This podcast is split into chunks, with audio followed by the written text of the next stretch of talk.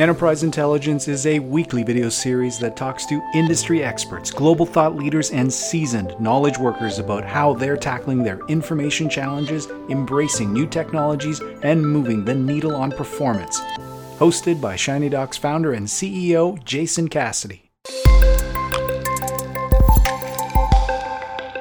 I'm here today with Trevor Banks. He comes with significant recognition for his change management products that address the realities and practicalities of information and data initiatives. His products have been widely adopted through the Government of Canada. He's a longstanding member of the information management community who has contributed significant amount of professional and personal time and energy fostering a community of spirit, professional development, and strategic direction. Currently, as the part of the government's new digital ambition agenda, he's leading the development of new information and data management job descriptions for use throughout the Government of Canada. Thank you, Trevor. It's great to talk to you again. Hi, Jason. Great to be here. Pleasure to be here. Yeah, th- please tell me about the digital ambition and and what are you hoping to achieve? I think the simplest way of describing it is the government is an oil tanker and it has a vision of changing to a cruise ship. So the digital ambition swallows up all that we've been talking about for the last what now seven years, probably longer, but for the mainstream of us, seven years. And it's the idea of transforming the services. So you're really going from analog ways and processes to not even electronic, but digital, because digital comes with a whole mindset. It comes with a whole new approach. It comes with a whole new service delivery model. And so all of those things that you've probably had many conversations with your other guests on is that. So the government has embraced all this. It's labeled it the digital ambition. It has a new North Star. There's a bunch of analogies I've worked in there. Are we on a path? Are we transforming our shape and form from the oil tanker to the cruise ship? So sometimes I like to share the cruise ship analogy because it's it puts our mindset into the right thing. Oh, this is going to be fun. Yeah, hope. So. Yeah, and it's not a single cargo that has a single purpose. It is there's multiple purposes that, and every one of them has to be addressed to have a good outcome that's why I love the analogy because in this digital mindset, exactly, we have the government is seen as all these different services, and it's unfortunately too rigidly seen in that oil tanker metaphor. It's this, oh, you're just a middleman, oh, you're just dropping off cargo, oh, you have nothing to do with the processing. No, actually, no, that's not it at all. Yeah, it in something that you touched on in there was the idea that a digital transformation must affect your product and service itself. And I like that because it disqualifies the simple act of, let's say, doing a cloud migration or modernizing your hardware, because that doesn't, by definition, actually enhance your product or service. So, would you agree definitionally that we would have to enhance the product or service to consider it a success? The key the most simplistic way of describing the differences, right, uh, to repeat back your words but use slightly different vocabulary, is the whole user comes first. And if we land this in our information management bubble for a second, like we've always intoned policy comes first. There's a policy and you need to know it. There's a policy and there's requirements. There's a policy and let me tell you about it. There's a compliance aspect. There's requirements and we are the risk manager we're the for the company ultimately we represent the company and that's a different paradigm when you go from the interest of the company to the interest of the user and in this digital paradigm for the government it's always been you know policy, therefore we institute. And now it's Canadian citizen needs this service. So, yeah, it's a very major change. When you look at, to me, the parts of this whole thing go down the path of the five components. Sure, you got your tech. There's the old school notion of rules, tools, and people. So rules, tools, and people was always to say, oh, you get those three, you're good to go. I add two more, and I steal one. I say there's five, actually. There's rules, tools, and people. There's transformation, which is mindset and there's content. Now, content tends to be, we think, oh, content is that web stuff. It's everything. We're, and you'll see that now in the Treasury Board Secretariat here in the Government of Canada. It's designed itself to have a CDO, a CTO, talent management leader, a transformational leader, and a policy leader. And all five work together to support this transformation in the government of Canada. And that's and then my little piece of that is inside the people side, where one of the fundamental building blocks is the new job description that comes to it. But back to your main question, your main point. Yeah, this transformation is huge. It's interesting times that we live in, right? It's the government shape, shape, shape shifting from that oil tanker to a cruise ship. Wow. It implies that our monolithic design previously had nothing to do with the people, whereas a cruise ship is 100% designed around the people's experience. And I think that's an area where, from content services, we always got it wrong. It's like we have the tools and we have the policy, therefore, you must click 17 times to get the document in the right space with the right taxonomy with the right stuff. That's why your podcasts are so interesting because our audience for this is ourselves and we have to the first step is to understand that exactly what you just said and i find in my conversations over the job descriptions that i'm doing the tonality that people are bringing to my working groups are but they need to and they should and this matters i'm like yeah it, not saying you're wrong but they want tequilas on the deck. Like the whole ship design. But let's go back to that one again. They put the pool, like if you go back to the initial ship designs in engineering, the pools are in the bottom of the boat. And now they're on the top of the boat. From a weight distribution sense, that's ridiculous. But that's what everyone wants. I want to be in the sunshine by the pool having my drink. And guess what? They made it happen. Yeah. And from a, I have a physics degree myself, and that's one of the crazy things about cruise ships is an oil tanker wobbles fast because of the low center of mass, whereas the high center of mass makes a cruise ship actually more tippy, but that's a better experience for the people because it'll have a slower periodicity and people won't get as sick. So the thing that makes it more dangerous makes it more pleasurable for you. That's a design for the end user experience. It's kind of interesting. And that's and I think to me what I'm selling when I talk about my change in modernizing the job description captures what you just put in a bottle, which is what we've been talking about now for the last two, three, four years. Put the IAM in the background. Put it in the background. Put that whole IAM requirements that the boat not tip over and that kind of idea in the background. And it's trying to then shift what we do in this profession to really say, there's another way of doing an awareness session. There's another way of communicating policy. There's another way of baking this in.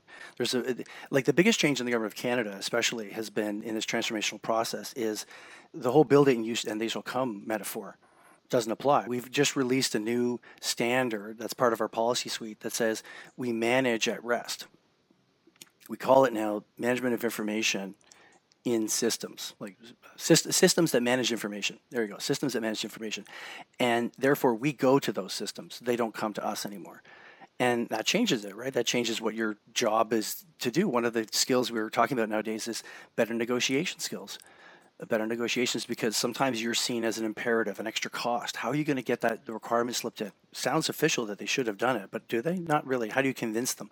So I find in our own business, this is where a lot of our conversations when we go to different events are trying to get us to restructure our tone, which is back to your question that you had two two questions ago. When we when I go to conferences, there's still a lot of talk about applications and it's oh, I'm a Microsoft certified professional, therefore I'm going to help you with your SharePoint. That's your modernization. Or somebody with a library sciences degree will say I can give you the perfect functional activity taxonomy and make sure your disposal schedules are appropriate. And it's hard to tell them that it's that's actually that's the inverse of the priority. Those skills absolutely matter and we need those at the back end of it as outcomes. But the user experience and getting them to drive the information through their day to day lives is what needs to be designed. And then, oh, by the way, then you can do your applications, then you can do your records management.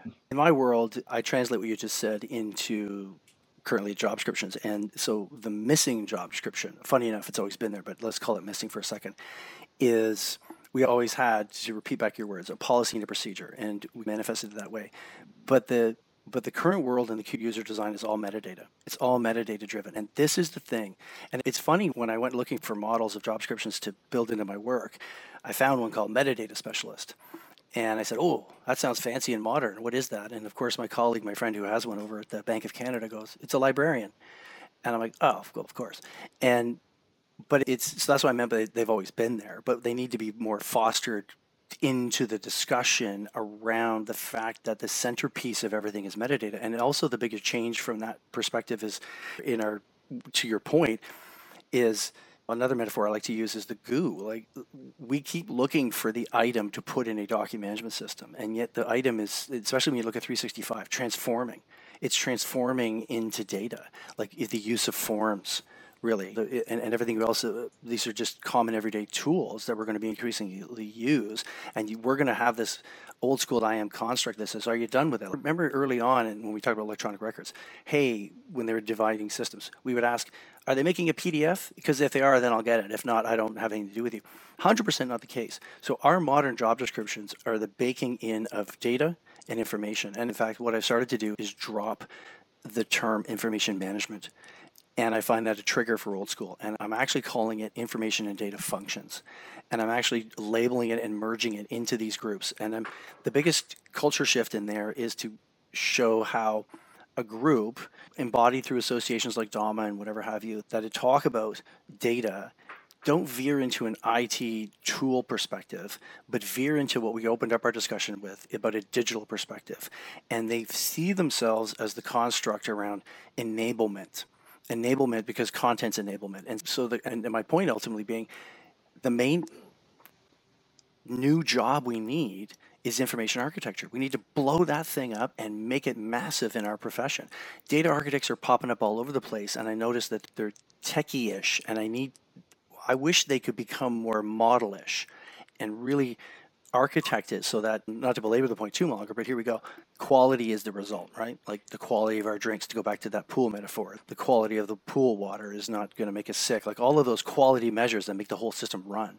So, a lot said there, a lot to think about, but that's part of all the changes that are going on. Yeah, like I'll throw out a very specific ex- example and see if it, it to your criteria there. Is that the idea that uh, what are your business concepts? I don't care particularly what your data points are per se. They're going to support your business concepts, but you need to identify this is a business concept. This is a work order. It has this lifespan. It has this supporting information. It has this relationships. And call it a work order. Call these relationships out the way that they are and then assign retention to it and policy and stuff like that. Whereas I've always found it works backwards, saying like the retention, everything that falls into this bucket is called a one two three four five, and that's work orders, and uh, it's in it, it, they list off six things that hit, fit this bucket of retention, and then they get mad when all of a sudden a citation or a policy changes that separates out work orders from procurement orders and other things, and so now we have to change our whole schedule. I think you wouldn't have had to do that if you would have just aligned with the business concept in the first place instead of the data, the use of the data. Not that this is going to answer your question, but I'm going to add on to your challenge. In our world too, there's a term I'm noticing that's coming up fast and faster, and it's it pretends to be a thing. It sells itself as a thing, and you're like, "It's that a thing?" It's called enterprise data, and I thought, okay, isn't it just data? And they're like, no, it's enterprise data. It's a type of data, and uh, almost like maybe a, arguably a, a subset of data, and what they're really implying in the government context is you have 112, 100, whatever, 20 entities in the government of Canada, different what we call departments. And I'll give you an example: Health Canada, Department of Fisheries, Government Affairs, on and on it goes. And when we look at what you just talked about, some of the, our practices, and, uh, and what I've associated this is the OPI, Office of Primary Interest. And when we talk about deletion, we talk about who makes the final call. Like embedded into what you just finished talking about is all these procedures. So that's why I'm adding on to the complexity because I find, in addition to what you've just said, there's this other challenge that's coming at us, which the data folks do not perceive this in this way at all.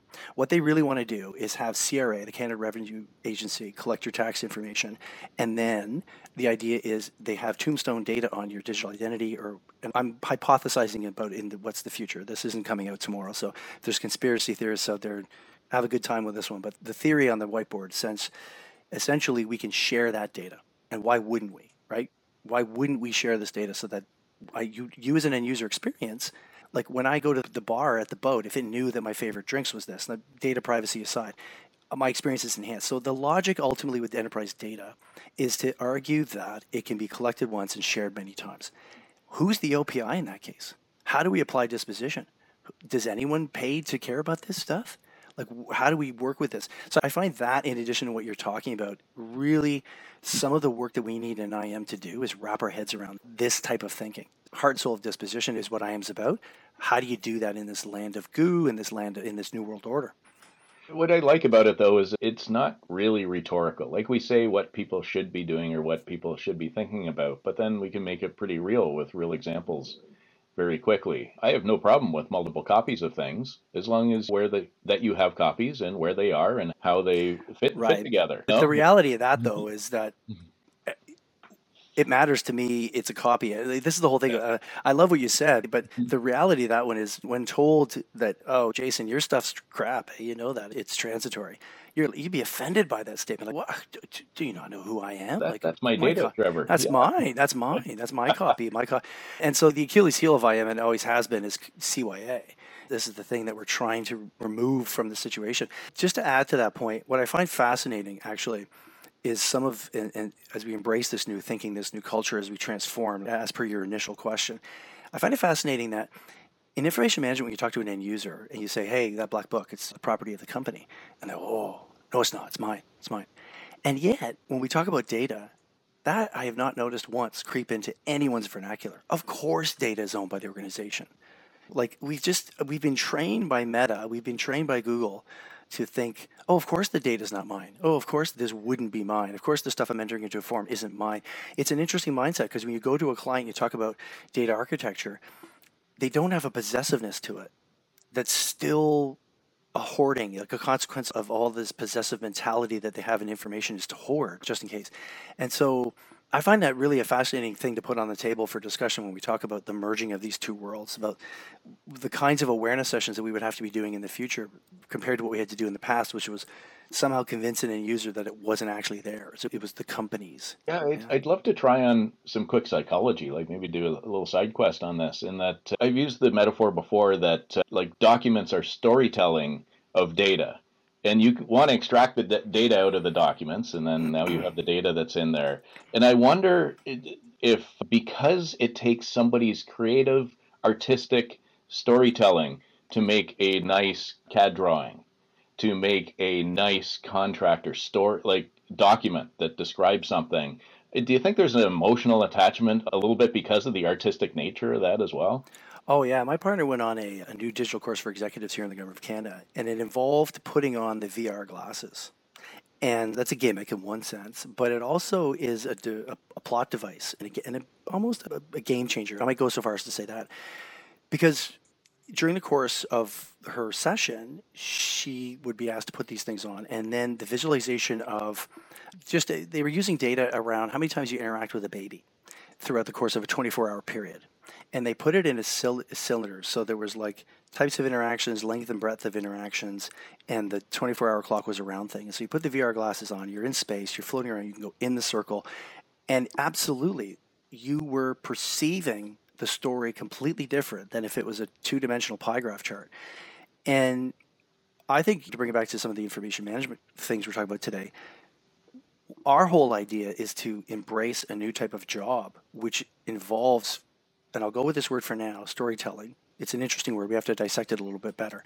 But let's go and what we think we mean by that word is visualizations and help the end users in that element. And that's why the merging of our communities involves absolutely data and analysts and data scientists. Now, culturally convincing a data scientist that he's best friends with an IMer, we'll- we'll see. But in the grand scheme of content, remember I talked about the five bodies. There's the mindset, the rules, the tools, the people, but there's the content. And it's the skill sets involved in the content that you're talking about, the visualization aspect, because what we talked about before with the policy and then maybe a procedure, and we told an end user go to apply that to your email box, that's insufficient. That's not going to harness this thing the way we want to. But we can still bake in the requirements, right? We still have a purpose. We still can bake in the requirements as the visualizations happen. What happens to the visualizations? But I, I again, I, you're getting me excited, Jason. So I, I'm, I think I'm fire hosing you a lot with a lot of thoughts here. I have, but I do love uh, the idea that you're bringing up that of idea after idea that we have to reinvestigate in our profession. And thanks for indulging me on that because it is it does bring up a really good point. And back to the rules and tools type of thing. I know that we I think in our initial discussion we talked a little bit about why do I drive a particular speed on a road? It's because I feel safe driving that speed.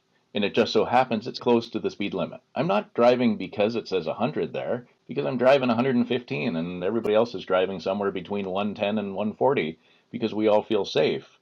So the design of the highway is what dictates what we're going to do. It's not the sign. And for I am, somehow we thought we could just slap up a sign and everybody would go this right speed, forgetting that there's emotional attachments to content, that there is a there's desired paths for people that yeah. we probably should be at the other end of that path catching their information rather than trying to force them down the sidewalk this way and then that way. Yeah, your point earlier about psycho- the psychology is so interesting because, to your analogy of the signpost, then we dressed up the signpost of a speed limit to a billboard that said "Children matter," and we had different techniques to try to convince us, and it, it all came down to am I a 20 year old male or am I a 50 year old male or am I what type of driver am I? And the psychology I bring to this situation where my self empowerment is fulfilled by feeling wind in my hair, or I'm an old man like me without hair, so I'm like, ah, I'll take my time. I don't need to feel that anymore. So this is where the psychology really helps design our messaging. But to your latter point, yeah, I think the best thing for us going forward with the modern job description is to uh, not necessarily maybe de emphasize, but more importantly, re emphasize the architectural elements, and I'll maybe even go so far as to call them requirements, but elements that associate themselves to both the visualization and the quality in that architectural bubble. So if you had a policy grouping and you had an operational grouping, I really think the thing in the middle called architectural design has to be really leveraging your word of design, right? Put into the systems. It's possible, it's there. Like the visualization element, the 365 was the most common tool we're using, at least in the government of Canada now. Elements are there, but it's interesting not it's a rabbit hole to go down with talking about 365 because the big joke with that is you have oh I'm a team on Teams using Teams about Teams. And Teams you're kind of like whoa yeah that's true. Like where am I? How do I navigate this thing?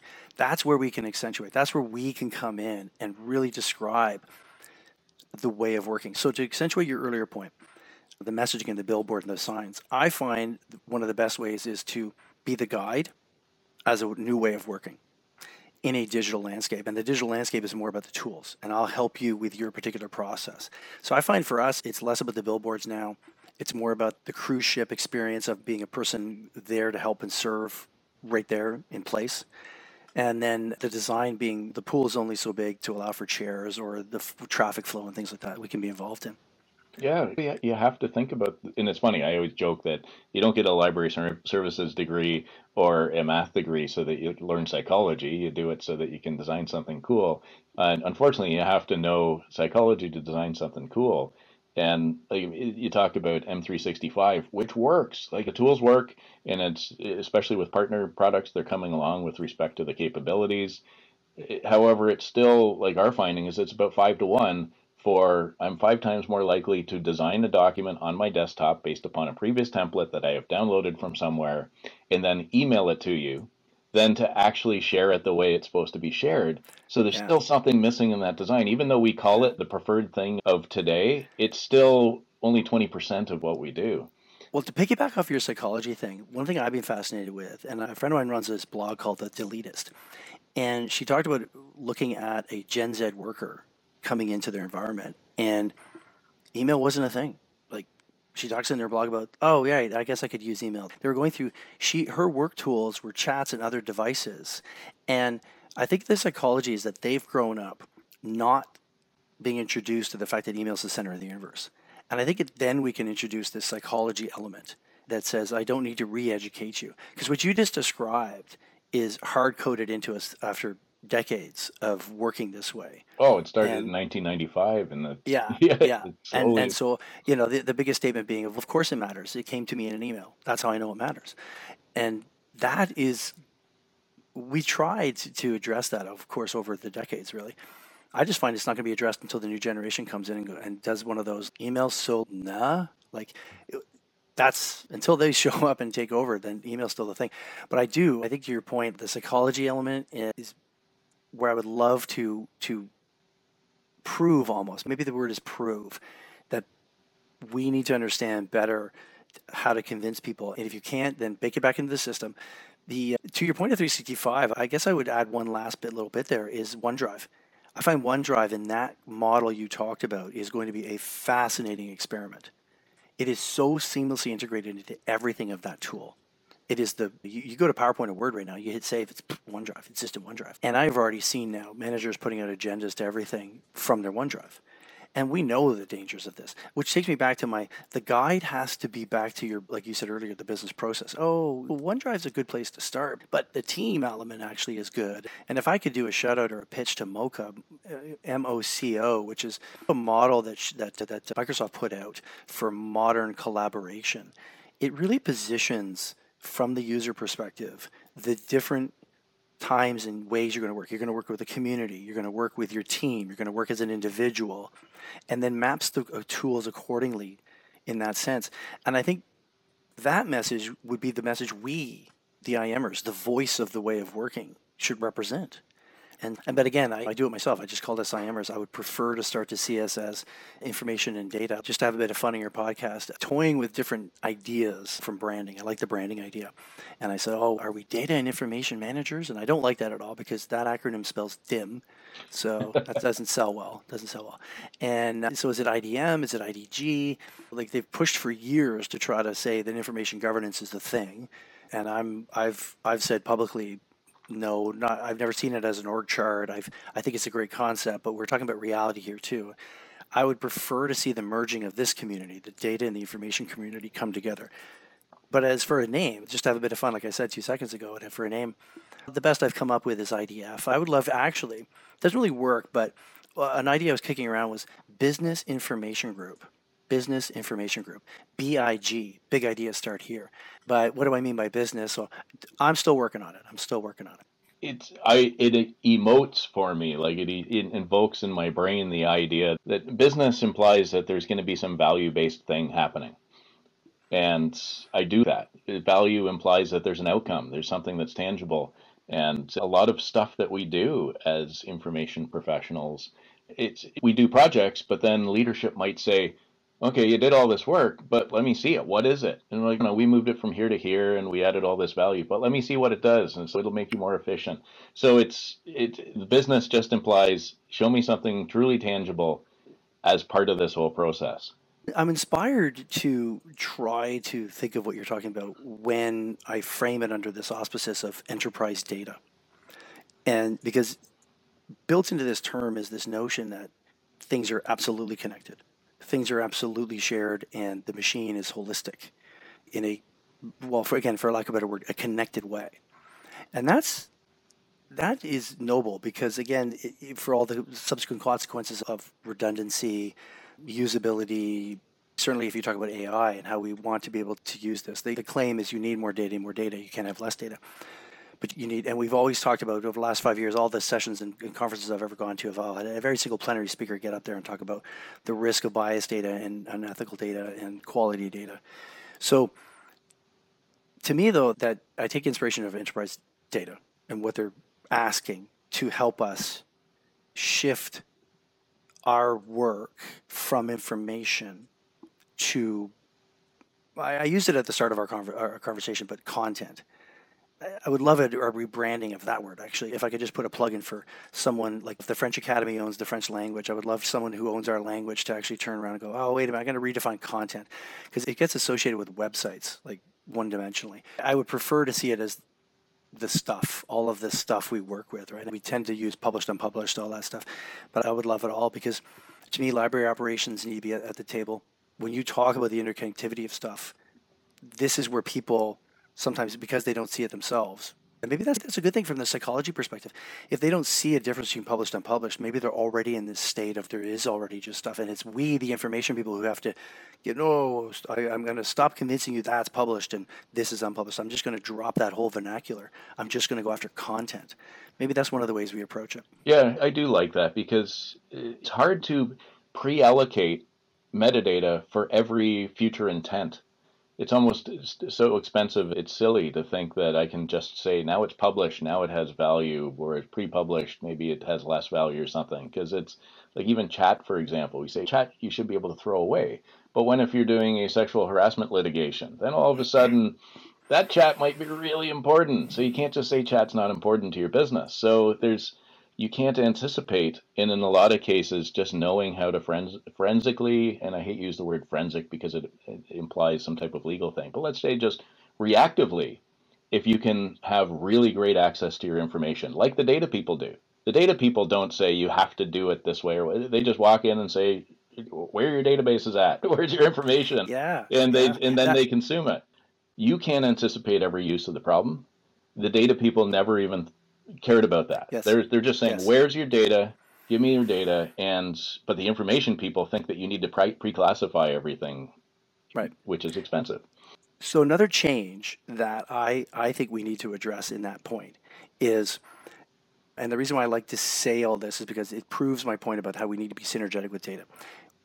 For us in information management, we see it as information equals process plus data, or really requirements in a system or in a process equal outputs. And that's the formula. One, two, three. That's the formula. Information equals.